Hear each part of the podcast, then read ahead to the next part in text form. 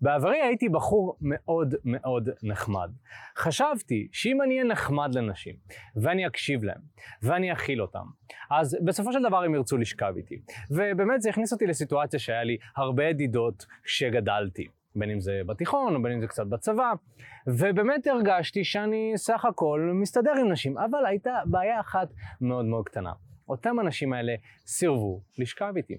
הם סירבו לשכב איתי, הם סירבו להתנשק איתי, והייתי צריך לעשות כל מיני מניפולציות ומשחקים כאלה ואחרים כדי לגרום לזה לקרות. ובסופו של דבר סיכנתי את הידידות שהיה לי עם אותן נשים האלה, וגם לא הצלחתי במטרה הסופית שלי, שזה היה לשכב איתם. והייתי מאוד מאוד מתוסכל, אני באמת באמת זוכר תקופות ששאלתי את עצמי, כאילו, איך יכול להיות שזה לא עובד? הרי זה כל מה שמספרים לי שגבר צריך לעשות. גבר צריך להיות נחמד, גבר צריך להיות שם בשבילה ברגעים הקשים, הוא צריך להכיל אותה, הוא צריך באמת באמת לתת לה את התחושה שיש לה כתף תומכת. ואתם יודעים, אותם נשים שהייתי ידיד שלהם, הרבה פעמים הם היו בזוגיות, והייתי אומר, בטח שהיא תסיים עם הזוגיות עם הבחור המניאק והנקניק הזה, אז היא תחזור אליי, כי היא יודעת כמה גבר טוב ונחמד אני. וכמובן שהדברים האלה בחיים לא קרו. ובאמת באמת זה הכניס אותי לאיזשהו מסע כזה של רצון לחקור ולהבין עם איזה גברים נשים באמת שוכבות, מה גורם להם להיכנס למיטה, ולמה זה שאני נחמד לא עובד. אז אני יכול להגיד לכם שאחרי עשר שנים של מחקר יש תשובה, ויש כמה תשובות, ואחרי עבודה עם מאות גברים באופן אישי ואלפי גברים באופן כללי בעבודה שלנו בתקשורת אמיתית, יש לנו הרבה הרבה תובנות ודברים שאני רוצה לחלוק איתך. אז אם אתה בחור נחמד, שווה שתקשיב ותראה את הסרטון הזה עד סופו. אז נעים להכיר לך אם אתה לא מכיר אותי, לי קוראים אופק קורבינו, בשש שנים האחרונות, ביחד עם השותף שלי מיכאל, הקמנו תקשורת אמיתית, חברת הדייטינג המובילה בישראל, ביחד עזרנו, כמו שאמרתי, למאות ואלפי גברים למאות גברים בליוויים אישיים ואלפי גברים באופן כוללני, להצליח עם נשים להיכנס לזוגיות ולהיות גברים מושכים ואטרקטיביים יותר. אז יאללה אחי, מבלי לדבר עוד, בואו נמשיך לסרטון. הדבר הראשון שאני רוצה להתחיל ולדבר עליו זה שלהיות בן אדם נחמד זה לא דבר רע. זאת אומרת, נכון, אמרתי לך שזה שהייתי נחמד לא השיג לי את התוצאה שרציתי, שזה היה סקס. אבל זה לא אומר שמעכשיו, אתה יודע, התובנה שלי צריכה להיות, אנשים נחמדים לא מקבלים את מה שהם רוצים בחיים. אני חושב שבסופו של דבר, כולנו בלב ליבנו אנשים טובים. אה, למרות שלפעמים אנחנו לא מבטאים את זה בצורה טובה, אה, כמו שהמשפט אומר, אה, אין בן אדם רע, יש בן אדם שרע לו, אז אני באמת מאמין בזה. אני חושב שנסיבות החיים מובילות כל בן אדם ללכת בנתיבים שונים, אבל הכוונות שלנו בדרך כלל הן טובות, ולא תמיד זה יוצא לפועל. אבל בואו נשים את זה בצד רגע. אני חושב שבאמת... אנשים שהם נחמדים, אנשים טובים, אנשים שהם קשובים, אנשים שהם נעימים, זה אנשים שמקבלים יותר בחיים. כי בסופו של דבר, אנשים ירצו להיות בסביבתם, וגם אנשים איכותיים. נשים ירצו להיות בסביבתם, כמו שאמרתי, היו לי לא מעט ידידות, וזה גם משהו, נכון? זה כאילו, כן, היום מבחינתי להשיג ידידה זה לא הישג, אבל יש גברים שגם את זה הם לא מקבלים כי הם לא חברותיים והם לא נעימים, whatever. אז כן, זה שהייתי נחמד, זה מאוד עזר לי ותמך בי, ו- והשגתי דברים שאולי הם לא סקס, וזה פתח לי דלתות בחיים, ועד היום אני שומר את עצמי כבן אדם אדיב, בן אדם אוהב, ואני לא רואה סיבה לשנות את זה, אני חושב שהחיים הרבה יותר כיפים כשאתה בן אדם נחמד. אבל יחד עם זאת, יש הבדל מאוד מאוד מהותי בין להיות בן אדם שנחמד וכיף לדבר איתו, לבין להיות בן אדם שמזייף איזושהי התנהגות מסוימת, משחק אותה נחמד, כדי לקבל משהו ממישהו אחר. וזה באמת ההבדל העיקרי בין בן אדם שהוא נחמד, מצד אחד, לבין בן אדם שהוא מתנחמד. אבל יש הבדל מאוד מאוד מהותי בין בן אדם שהוא נחמד וכיף ונעים לדבר איתו, לבין בן אדם שהוא מתנחמד. בן אדם שהוא מזייף איזושהי התנהגות מסוימת כדי שהסביבה תאהב ותקבל אותו, כי בתכלס יש לו איזשהו אינטרס והוא רוצה להשיג משהו, והוא לא באמת רוצה להיות נחמד. אנשים יודעים להבדיל בין שני הדברים האלה באופן אוטומטי, ונשים כמובן במיוחד. בחורה יכולה להבין מתי גבר מנסה להיכנס לתחתונים שלה בצורה מניפולטיבית, ויכול מאוד להיות שהיא עדיין תסכים להיות בקשר ידידותי עם אותו בן אדם, אבל ברגע שהוא יעשה איזשהו מהלך, ובאמת ינסה ללכת על מה שהוא באמת רצה, היא תפסול אותו.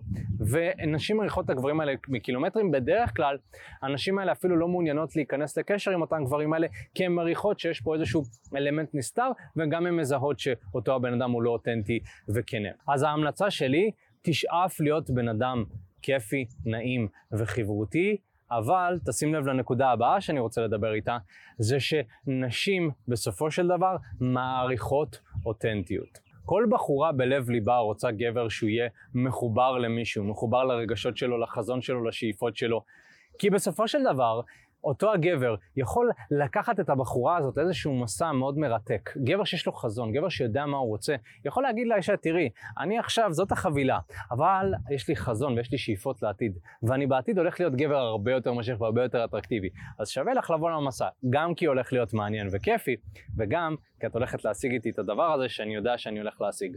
אני יכול להגיד שאני נכנסתי לזוגיות לפני שמונה שנים, ונכנסתי לזוגיות חסר אמצעים. חייל, ללא דירה, גר אצל ההורים, בסדר? אבל היה לי חזון.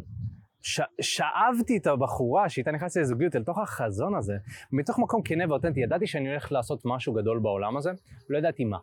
עסקתי בהתפתחות אישית, עשיתי מדיטציות, ידעתי שאני רוצה להיות עצמאי, לא ידעתי באיזה תחום, בהתחלה זה היה, לא יודע, עריכת סרטונים, התחלתי לעשות דברים, ואז uh, נפתח העסק של הדייטינג, מרושש, נכנס לחובות של uh, כמעט מינוס של 200 אלף שקל, נכון? אבל תמיד היה חזון, היה תמונה, היה מסע, היה מרתק, היה כיף. ואני חושב שנשים נשאבות יותר לזה, מאשר גבר שמשחק אותה כל הזמן politically correct. הוא חי עם החוקים של החברה כל הזמן, הוא כל הזמן עושה מה שנכון, הוא עובד בעבודה שהיא נחמדה, מתנהג בצורה נחמדה.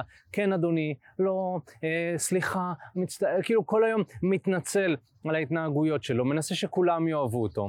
יש הבדל מאוד מאוד משמעותי בין שני האנשים האלה. ונשים הרבה יותר יימשכו לגבר שהוא אותנטי, כנה לרצונות שלו, ושיש לו חזון ברור. ואני אגלה לך סוד, אתה לא חייב לדעת במאה אחוז מה יהיה בעתיד, אנחנו לא חוזה עתידות. אבל שיהיה לך איזשהו vision, משהו לשאוף אליו. גם אם זה לפתוח עסק, אם זה, אם זה בקריירה, ברמה החברותית. אולי אתה רוצה לטייל בעולם, אולי אתה רוצה בכלל לעבוד מחו"ל, אולי בא לך, לא יודע, לפתוח איזשהו משהו פילנטרופי בכלל, בא לך להתנדב. שיהיה לך איזשהו חזון ו- ואת האנשים שאתה מכניס לחיים שלך תשאב אל תוך החזון הזה, ותדבר על זה בתשוקה, ואתה תראה כמה שזה הרבה יותר עוצמתי מאשר סתם להיות גבר נחמד. והדבר הבא שאני רוצה להגיד עליו, זה שעדיף לך להיות בן אדם אמיץ מאשר להיות בן אדם זהיר. תראה, אנשים זהירים, כל העולם מלא באנשים זהירים.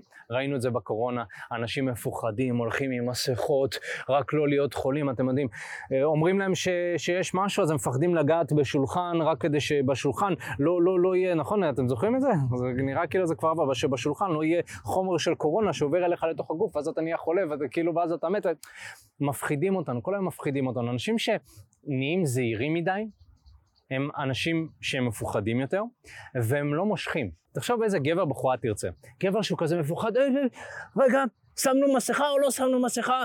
רגע, רגע, נגעתי בשולחן, רגע, אולי נשטוף ידיים, או שהיא מעדיפה גבר שהוא גברי, גבר שאומר, יאללה, בסדר, נכון, יש סיכונים בעולם.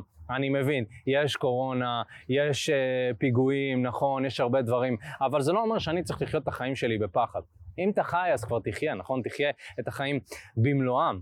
ונשים הרבה יותר העדיפו להישען על כתף חזקה שתומכת, ו- ולא מישהו שהוא כל הזמן מפוחד, ואתם יודעים, אה, דוגמה הזאת של הבן אדם, כאילו יש לכלוך, יש לכלוך על השולחן, אז הוא ישר עם ספרי מנקה, כי הסטריליות הזאת. אה, הרבה יותר עדיף להיות בן אדם שלוקח סיכונים, זה הרבה יותר מושך. וגם הרבה יותר מעניין. תחשוב איזה חיים אתה מעדיף לחיות, חיים שכל הזמן אתה זהיר, נכון, אולי, אז, אז אולי אתה לא נהיה חולה, אולי אתה פחות נהיה חולה, או לא יודע, אולי כן אה, נמנע מסיכונים, ואיכשהו, לא יודע, אתה מציל את עצמך, לא יודע, אבל אתה חי חיים די משעממים, ואתה לא מעריך את מה שיש לך, ואתה כל הזמן חי בפחד. אז תחשוב איזה חיים אתה מעדיף, וגם איזה חיים נשים מעדיפות. ואתה יודע, אני מדבר על זה בחיי היום-יום, אבל אני מדבר על זה גם בהקשר של חיי הדייטינג שלך.